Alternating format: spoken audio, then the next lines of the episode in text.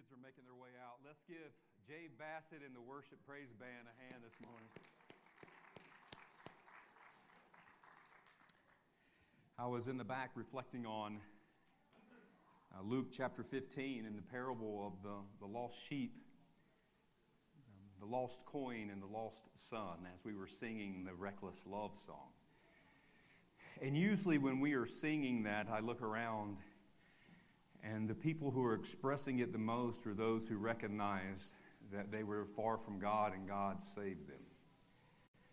And it's typically that I've watched, and when we're singing that song as well, is that it's women singing it. Um, because they're in tune to love better than men. It's hard for men to show um, that we are loved by God and love Him in return and love others. And so, as we begin today, uh, we should begin with a starting point of recognizing that we were lost. And as Jay was quoting Romans and Paul, for while we were yet sinners, Christ died for the ungodly. So, in spite of your sin, God still loved you. There will still value. Uh, we are made in the image of God and He has come to save and to restore and to make us holy through the work that He has done and is doing. Uh, church, as we begin this morning, I want to share a painting with you. Um, uh, about a year and a half ago, our DS, Bob Skinner, uh, who had spent a lot of time overseas and, and, Eurasia and those areas as a um, over a region and just doing missionary work, and in doing um, missionary work in, in Poland, he, uh, he, he acquired this painting while living there. And it's called Plowing by Josef um, Hil, it's spelled Chełmoński. I'm trying to speak Polish. I'm not good at that. Sorry.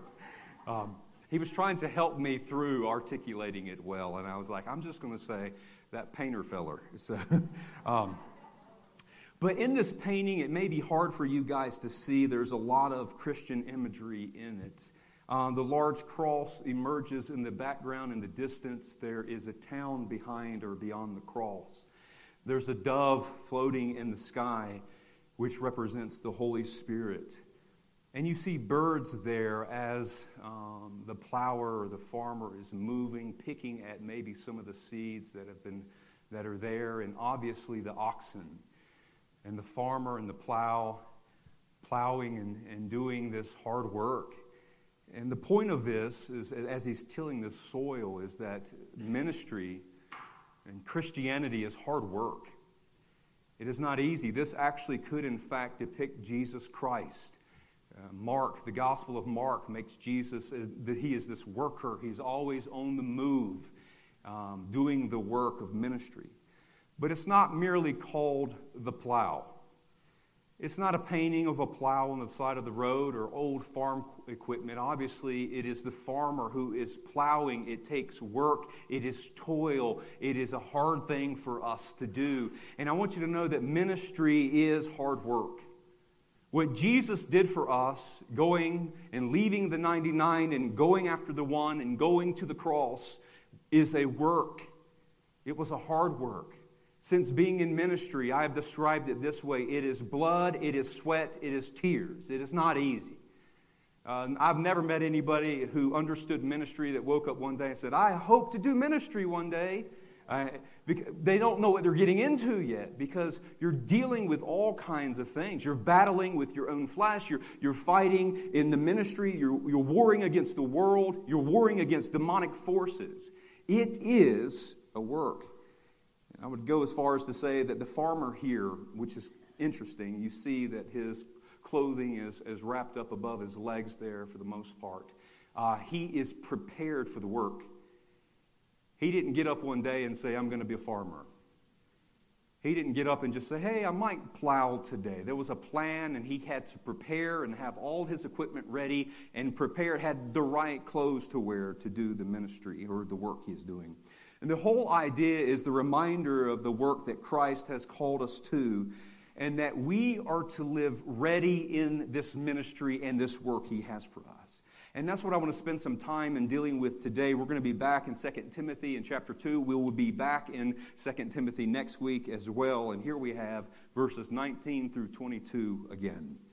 But God's firm foundation stands, bearing this seal.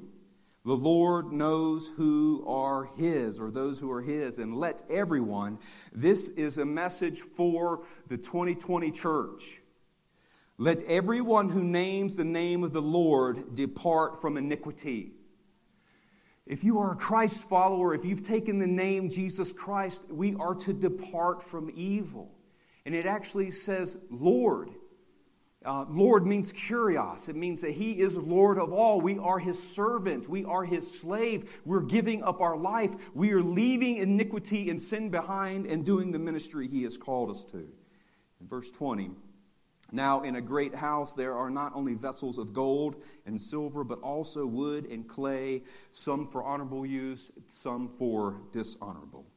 Therefore, if anyone cleanses himself from what is dishonorable, in the context, it is immorality and false teaching, he will be a vessel for honorable use, set apart as holy, useful to the master, useful as the servant useful to the master of the house, and here it is, church, ready uh, for every good work that he is calling us to. Let's pray together today. Father in heaven, we love you and we thank you that you are good. You've demonstrated your goodness and your love for us. We thank you for your mercy. We thank you for your patience today. We thank you for pursuing us. We thank you for calling us out of darkness and, and bringing us into your marvelous light, that we can have relationship with this loving God. And Lord, I pray that we remain in you. Lord, that we are departing from the old life, that we are cleansing ourselves and, and being these vessels you've called us to be that can be ready for the work you called us to.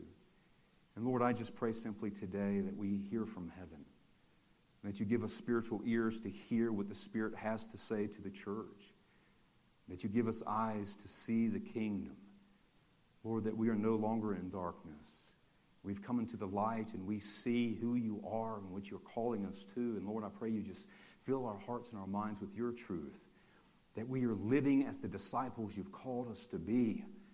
That people hear the gospel from our lips but when they see our lifestyle, they see one that points to Jesus, that represents God well. In Jesus' name we pray together. Amen.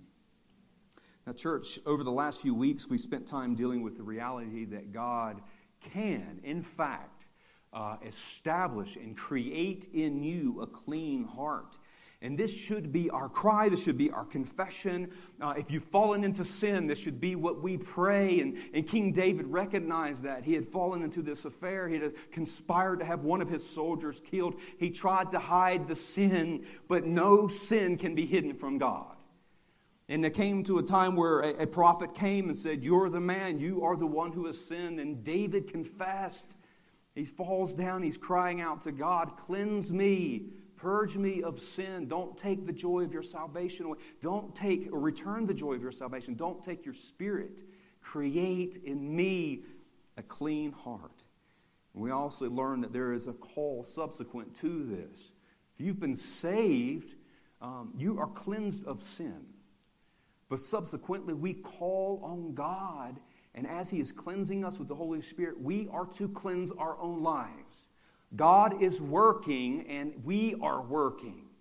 He is moving in us and convicting us of sin. We recognize that and we are working to get those things out of our lives. This is what we're called to do to cleanse ourselves. And, and just a reminder here it is a, it is a call to personal holiness. Now, we spent some time a few weeks ago dealing with cleansing yourself, so we're going to hit this again as a reminder. And I am a pastor and a preacher of repetition. Uh, you will hear me repeat things. There are sermons I have preached. I rework, I preach again, I rework, and I preach it again as things that we need to hear. The New Testament and the Old Testament is dealing with do not forget the things that God has done for you. It is radical to think that God showed up and did all these miracles for the Hebrew people, rescues them from bondage in Egypt. They get into the wilderness. Some of them are like, hey, we want to go back. And as they come into the promised land, as generations are passing, it says that a generation grew that did not know the Lord. And there's warning after warning do not forget what God has done for you. You come to the New Testament, the Apostle Peter, out of all people, is writing in his second letter, I want to remind you. Well, shouldn't Christians know these things? Do they need to be reminded? We are a forgetful people. I'm writing this to remind you that how we are to live a holy life, that God has given us everything that we need for godliness, for salvation, for life and godliness. Even the apostle Paul, 1 Corinthians chapter 15, this is radical. He's writing to a church, and churches are made up of Christians. He says, I want to remind you of the gospel. What? Did you forget? Do we even know what the gospel is? That God, because we were in sin, God has done this good work. That is the good news that God wants to save us. And he goes through what God has showed in the scripture, what he has said in the past, that Jesus Christ died on the cross for you, that he rose again for you. This is gospel. But it's radical to think that Paul had to say, Let me remind you of the gospel, because we are very forgetful. So here it is. Pastor Derek is reminding you today that we are to cleanse ourselves. Therefore, if anyone cleanses himself, so we are cleansed by God. Jesus Christ has saved us and cleansed us by his blood. The Holy Spirit is causing regeneration and washing us and sanctifying us. But you are to cleanse yourself from what is dishonorable. And I guarantee you, if you have the Holy Spirit living in you, there are things that he speaks to you about. Uh, there are things that need to be moved out of your life. He will be a vessel, the person who does this, for honorable use, set apart as holy, useful to the master of the house, and ready for every good work. The question today, church, is have you cleansed yourself? Well, God had saved me years ago.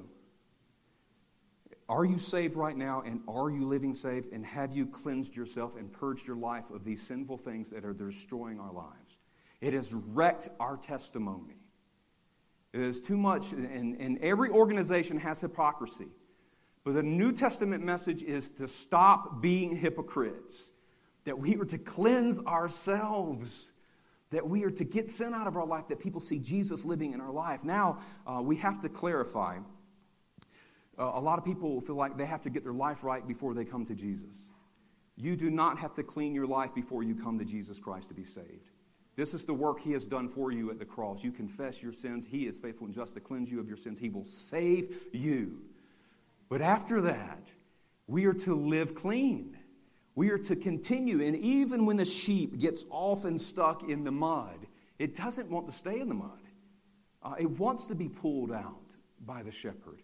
I watched the video. It's funny that people will say, you know, Christians uh, are a lot like sheep. Obviously, we're called sheep, and I would like to think that we're the smart sheep. and I watched the video, I've heard people say, and farmers and shepherds will say, sheep are very stupid. And I'm not sure if that's what Jesus meant by calling us his sheep, the sheep of his flock. But I was watching a video of this kid trying to rescue this sheep out of the mud. And he was working, he's working, he puts a strap around this sheep and he pulls it out. And that sheep bounces away joyfully, I'm free, and bounces, runs right back in the muddy ditch. And it's like, I don't know. Does that represent us or not? And I'm thinking, no, it shouldn't. Uh, it represents some, but we are to not go back into the mud and into the ditch. We are to live as sanctified. And, and this is not the foreign concept for Christianity. Uh, this is, church, I want you to know that living saved, living holy is Christianity.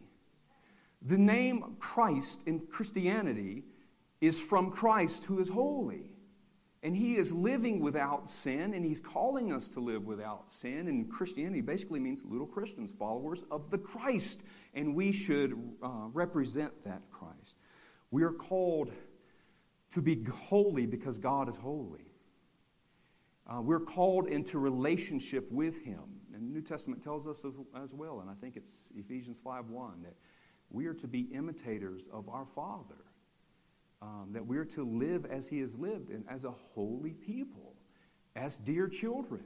A child should represent um, their father. The entire book of Leviticus. It's a message of God calling out a people who were in bondage. Thus, they've been redeemed. They've exited um, bondage. They've come into the wilderness to be with God and given the best education. Today, we want to send all our kids to a university so they can get some kind of an education, and they come out with all kinds of debt. They've been de evangelized. Um, they become progressives who know better than God and, Christian, and Christians. And here it is God called people into the wilderness, not some fancy institution, to teach them the best education ever that God is holy. And He wants us to be in relationship with Him and live holy. What institution is teaching that?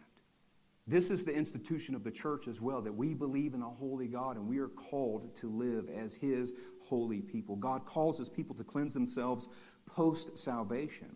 It is taught in the New Testament, as we see above here, and in the Old Testament, and is reiterated several times in the New Testament. Just as a reminder, here, Paul again, 2 Corinthians 7 1. Since we have these promises, He is the God of promises. Beloved, let us cleanse ourselves from every defilement of body and spirit, bringing holiness to completion in the fear of God. This is a calling for us. We are Christians. Cleanse yourself of every defilement. And when we were starting out in ministry years ago in this country town in North Carolina, the church had moved to more. The church was growing, and I remember a guy coming and was coming to Sunday school. And he was saying that um, his son, every time his son sinned, he said, The devil made me do it. And I said, You need to whoop the devil out of him. You know, if, that, if that's going to be the excuse. But the devil did not make him do it. That we have a will. And we can be obedient to God or we can be obedient to the devil, but he doesn't make us do it. He tempts us to do these things. We are called to remove these things from our lives, to get them out, bringing holiness to completion in the fear of God. Some translations will say perfection, meaning that it is complete in your life, that you represent this God here on earth. Isaiah, same thing, chapter 1.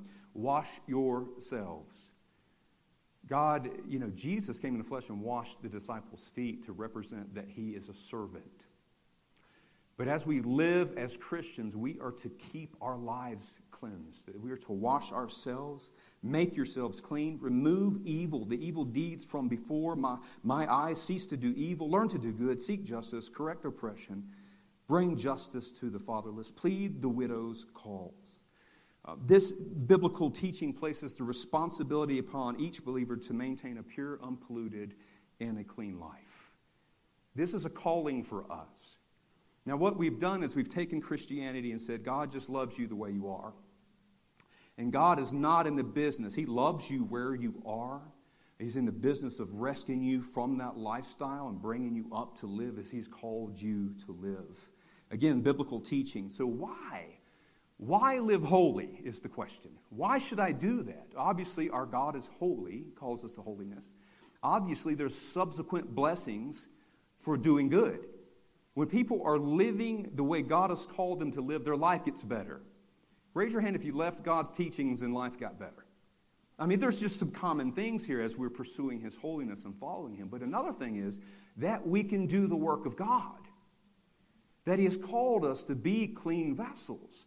He wants us to be a holy people, that people recognize that. What the world is seeing in the 2020s is that I'm living in sin and I'm pagan or whatever, and my friend says they're a Christian and living exactly the way I live, and they're trying to tell me to come and, and believe in this God. There should be a difference, amen, church? That if we are a holy people, there should be a difference in the way we operate in school, the way we talk with our friends, the way we work around our coworkers, the way we respond to everything should be different than the way the world is doing things. And we are to make ourselves clean, remove evil deeds, cease from doing evil, and, he says here, learn to do good. It's not that you always know it, that you have to learn it. You have to unlearn the living a lifestyle of sin and learn to do the righteous things that God has called us to. When you're living in sin, you have a heart that is bent toward evil, it is bent toward self. Only, uh, you'll meet somebody who says they're a Christian, and they're so bent toward self that they'll say they met another woman, they'll leave their kids and their wife and go be with someone else, and they think that's a good thing. But what happens, and if you've ever experienced this, a, family member has gone through a divorce and in an adulterous relationship, their heart becomes selfish. I'm only concerned about myself. I'm only concerned with what our culture teaches happiness. I just need my happiness all the time. And the Bible teaches us a life of holiness brings happiness, but we're bent toward self. You're not concerned about God, uh, loving Him. You're not concerned about others and loving them. And we have to cleanse ourselves so we can be. It is a call to repentance, um, to be obedient to the commands of God, that I, I love God and I obey Him. Jesus says, Why do you call me Lord and not do what I've commanded? And here it is. Obedience is part of this as well, that we are be, to be concerned and loving. Now, we, a few weeks ago, we talked about the seven deadly sins and what we do to overcome them. And ultimately, it's just living a life that's departed from evil and doing the things that Jesus has called us to do. Cleansing ourselves not only brings God glory, but it allows us to actively and entirely be used by God for His purpose. Again, that we will be ready for every good work. Um, are we ready? Um, Emma is going through a phase where she loves Tom and Jerry. I mean, the old school cartoons loves it. And we've been watching America's Funniest Videos, and she wants to watch funny animal videos. They're hilarious. If you, if, it doesn't matter how old you are right now, watch America's Funniest Videos again. I know it feels like the 90s or whatever, but they are great. Emma has also been coming to me and said, Dad, I want to watch the videos where people fall down. Those are hilarious, but hey, I wonder if I could work that into a sermon illustration, you know. So I'm talking to her and I said, and what we're also teaching Emma is to clean up after herself and to make her bed. And Daddy, can I watch my videos? And I said, Have you made your bed? Have you cleaned your room? Yes, Daddy, I've cleaned my room. I've made my bed. I said, Okay, I'm going to come check. She said, Daddy, I need to go clean my room and make my bed. So sometimes, here it is, we think we're ready for the next thing. And we actually want to say that we're ready. We want to do the next thing. Um, but our Heavenly Father sees that we haven't done what we were supposed to do. Uh, clean up our lives, to clean our room, whatever it may be. So we need to be ready. And that's what I want to talk to you about next. Reiterating the life and call to holiness. But, church, we must be ready for the good work. Therefore, if anyone cleanses himself from what is dishonorable, he will be a vessel for honorable use, set apart as holy, useful to the master of the house, ready for every good work. Now, next week, we're going to spend time dealing what, with what the good works are. But we have to focus in on this being ready I think a lot of times we jump forward and we're not necessarily ready for the work that God is calling us to. This, this word ready here appears several times in the New Testament as prepared. Uh, the King James Version here actually uses prepared unto every good work. It, it actually means to make ready. So, so it's not just I'm saying I'm ready, I'm making my life ready for every good work. Um, to make the necessary preparations. Jesus said, I'm going away to prepare a place for you. It wasn't ready at that time. He is preparing it to be ready, uh, to get everything ready. The, John the Baptist was preparing the way for the Lord. And as Christians, we have to be ready and prepare our lives for the work God is calling us to. Uh, there's times we want to get people involved. Let's get involved. Let's do the ministry. But the question is is your heart really ready for this calling? Are you really prepared to sacrifice your life in the way the Bible teaches? To give up your lifestyle for God's lifestyle? Um, can you say at this point that you are ready for the work God has called you to? And part of me wants to say, you know, you're, you're never truly ready. And a lot of times we say, well, God doesn't call the equipped, He equips the called. And some of that is true. Sometimes God is calling the equipped. And as we walk into this, actually, we feel very unprepared, but we are still called to prepare ourselves. That we are to cleanse our lives from sinful patterns. And I think uh, we have to get serious about cleansing our own heart and life from sin so we can be truly used by God. I shared a testimony or an example a few weeks ago. If somebody came to the front of the church and said they'd recently left their wife, but God called them to go be a missionary in another country, we need to raise money to support that. Would that be what you want to give toward? If somebody is not doing good with their finances and they say they're called to do this ministry, there, there's a trust problem there. If you don't see that someone represents God and is anointed and called by God, and they're saying they want to do this ministry, so I think in this preparation we start small, but we have to remove the sin from our life so we can be ready for every good work. We can and should remove distractions and anything that dishonors God in our lives. We cannot be ready for seeking justice for anyone, as Isaiah tells us to do. And I, I like to make a disclaimer. I do not say social justice in Christianity. Now, there's some people that say that. When we say social justice, it's uh, Marxist humanism in this culture. So, in their mind, you're to support everything they say is right and true and justice. And as I said a few weeks ago as well, the people that promote social justice are the same people that promote aborting babies. That is not justice at all. So, as we see here, how can I seek justice if I'm seeking selfish things for my own life? How can I know what justice is unless I truly know God? How can I bring justice to anyone if I don't know God? Uh, we have to seek holiness and be ready. Uh, John Wesley says this, I love this. And when I say John Wesley, you know, when I was starting out in ministry, I would listen to a lot of pastors and preachers, and they would quote people. And I was like, man, I want to preach a sermon one day where I'm quoting these great quotes. And uh, so I was preaching, and you're quoting these great quotes from these great pastors who, who preach great sermons. And then I started learning what was behind the quote. I wanted to know the person, so I'm starting to read about the people and studying the life. And, and when you study the life of John Wesley, he was a very rigid man. He loved people. He worked. He did the ministry. At one point in his life, this, this is radical. He wrote in his journal, I'm finding it harder to get up at 5 in the morning. Now you might say, well, people got up earlier back then, electricity, blah, blah, blah. But he was in his 80s. I'm finding it harder to get up at 5:30. You know, I need to sleep in a little bit. He was just such a diligent man that loved God and did such a work that we still know about him today, starting the Wesleyan revival in England. He says this My one aim in life is to secure personal holiness. For without being holy myself, I cannot promote holiness in others. And there it is. How can I even tell people about Jesus if I don't represent him? Have I been saved from my sin? Come and meet this man. He has, he has shown me everything about my life. How can I teach a congregation or a people to live holy as God is holy unless I am living holy myself? There has to be a connection between our relationship with God and what we are telling people, that we are promoting and seeking personal holiness ourselves. Now, I must remind you that in this context, again, the Apostle Paul is speaking to false doctrine and immorality. And behind every false teacher is an immoral life.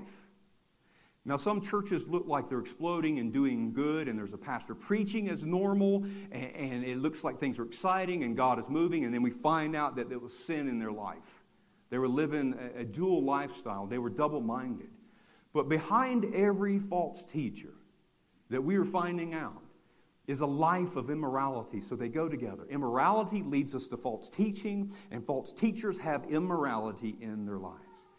And at this point in my life, uh, I, I know for a fact there's denominations and ministers and people who claim to be Christians leading people away.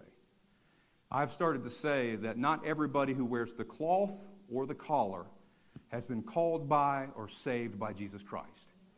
I, have watched, I watched a minister who promoted homosexuality on the reader board on the marquee at his church. We believe in women's rights and abortion at our church. So I went to, I always went to see, and I begin to read what he is saying and what he is preaching. And he literally did a video, a TikTok video, something else. If your kids are on TikTok, they're seeing all this false teaching. They're quick clips that challenge their faith and plant seeds of doubt. And he said that Jesus, he's teaching that Jesus was gay. There's no historical evidence that Jesus is gay. And just a reminder not one time in the scriptures is homosexuality condoned. Not once. It is always condemned. I want you to know that. What people try to do is twist the scriptures to make it teach that, like the love between Jonathan and David. Well, that must have been, you know, Brokeback Mountain love, you know, and it's, it's not what it was. It was a friendship. But this minister says this. He says Jesus was gay because um, the Apostle John leaned in, in the old scripture would say his bosom, his chest. So you, you can't hug another man and be close to another man. If, if not, that means you're gay. If anything, men need to say, I love you to other men more. You know, you need to get some hugs from another man. And it's, you can be comfortable in that. It doesn't mean anybody's gay. But this is the false teaching that is coming into the church. One of the challenges we're facing today, and why I believe many young people haven't said yes to ministry, and even adults, church, is because they're not ready. Are you ready? What is holding you up from just saying, Yes, I'm all in? I want Jesus and nothing else. I want all of God. I don't want a little bit of God and, and, and these other things in our lives. Um, false doctrine or false concepts of God have crept in. They found root in the hearts of many, even in Christianity.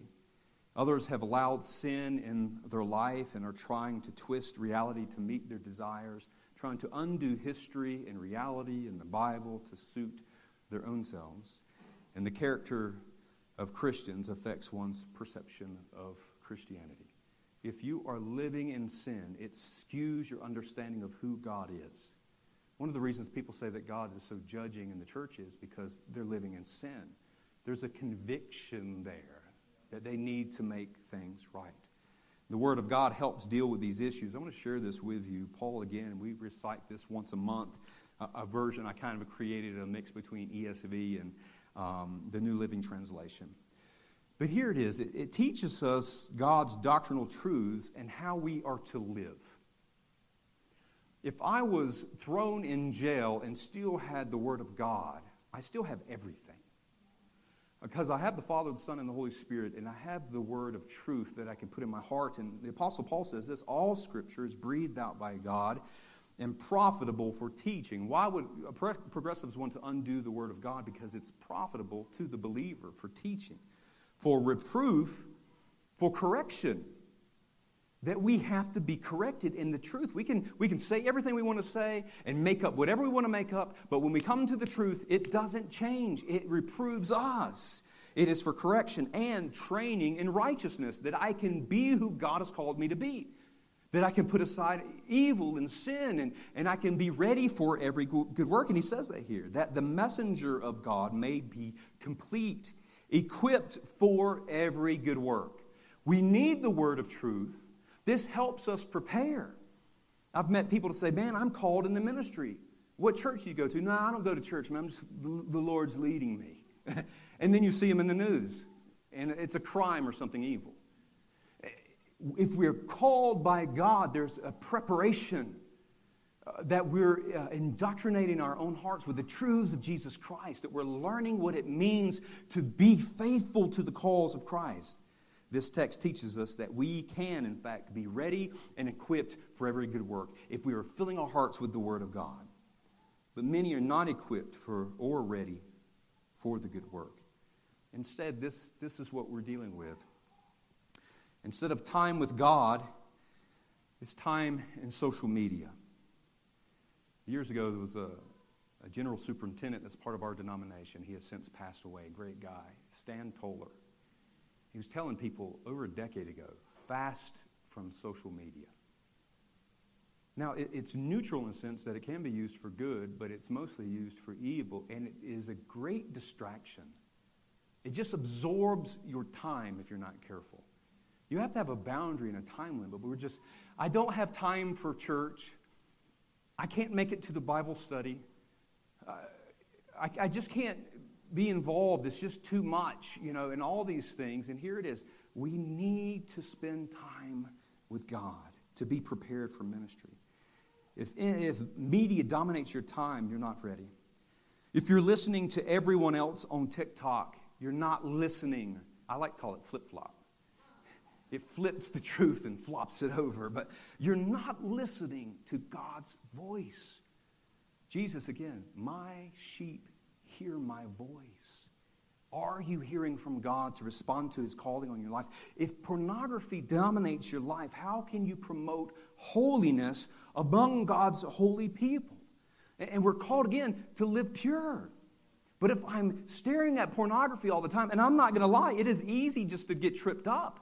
You're on TikTok and all this kind of stuff. I don't have TikTok, but you're on Instagram or whatever. I remember years ago, I'm, I'm pastoring this college and career group, and, and I would have where it, where it does recommendations of people that you're friends with, that they're friends, and suggestions come up.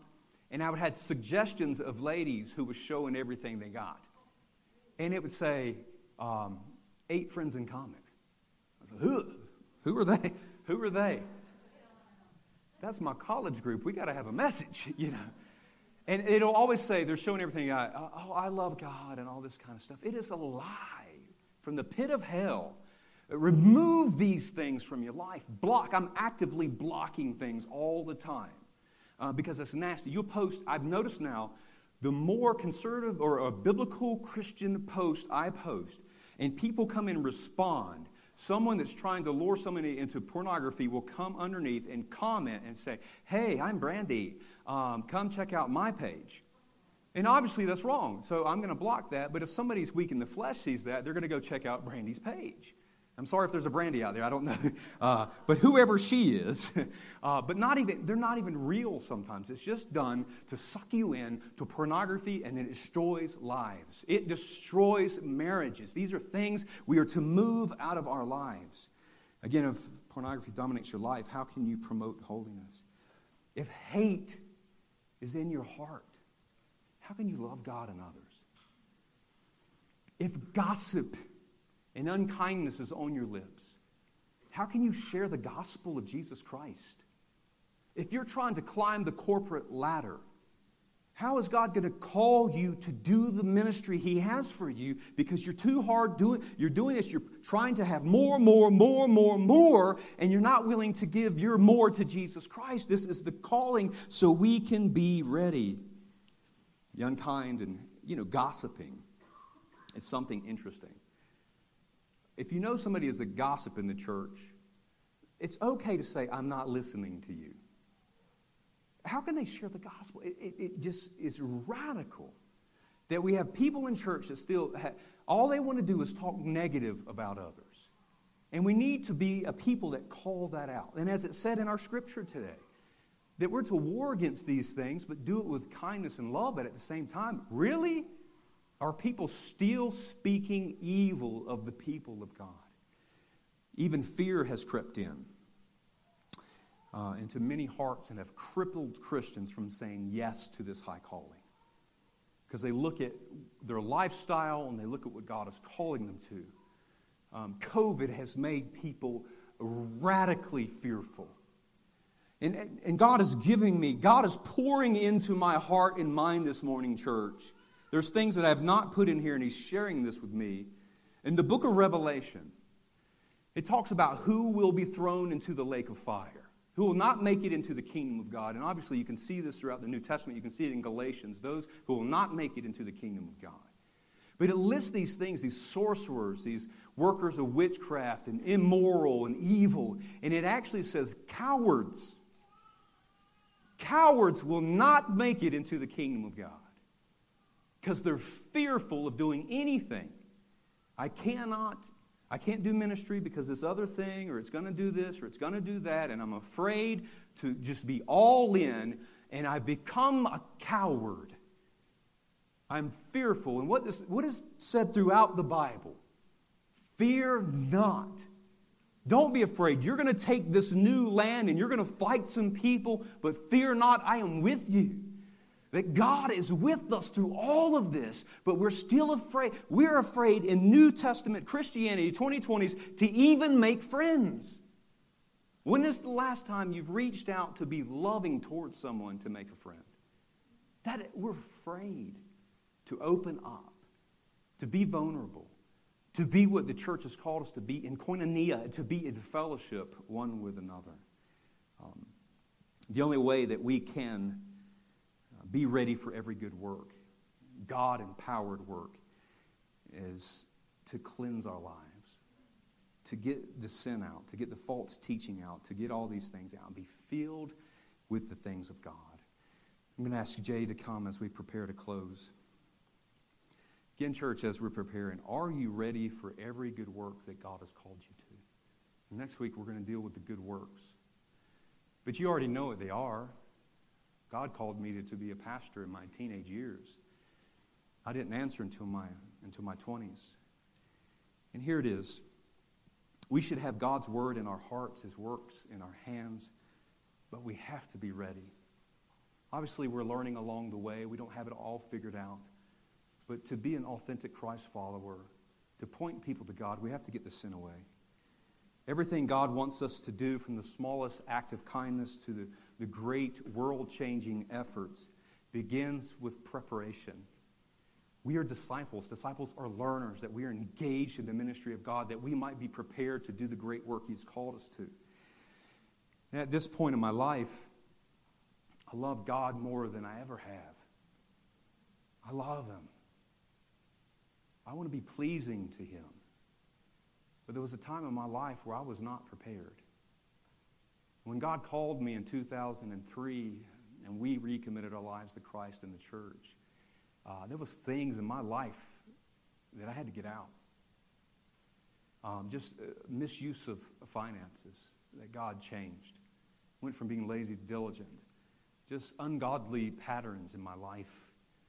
Uh, looking at things I shouldn't look at, talking about things I shouldn't talk about, going places I shouldn't go, whatever it is.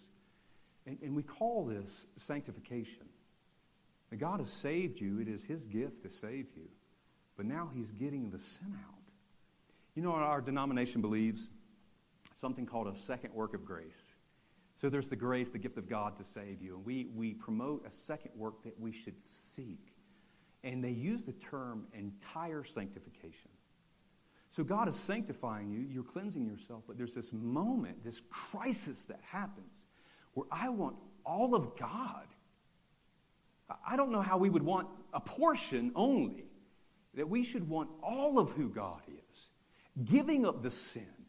There, there used to be times where people were packed at the altar, not afraid to say, I have sin in my life and I need Jesus to save me. And this is what he is in the business of doing to cleanse us that we may be ready for every good work he has called us to do. And here it is again. Are you sure you're ready? Can you say you're truly ready? And so, as we close today, obviously, time of, uh, of prayer. But every time in my life that I've sat and listened to a message, there's always, always, always something God has shown me that needs to change. So as we close, um, we're going to open the altars for a time. It could be anything. God has already told you what it is, but we just want you to respond. That God, I'm all in. I'm going to cleanse myself. I'm asking you to cleanse me that I may, I may be ready for not some work, not a few good things, but every good work. Church, let's pray, and the altar's are open. We're going to sing. Jay's going to lead us in worship.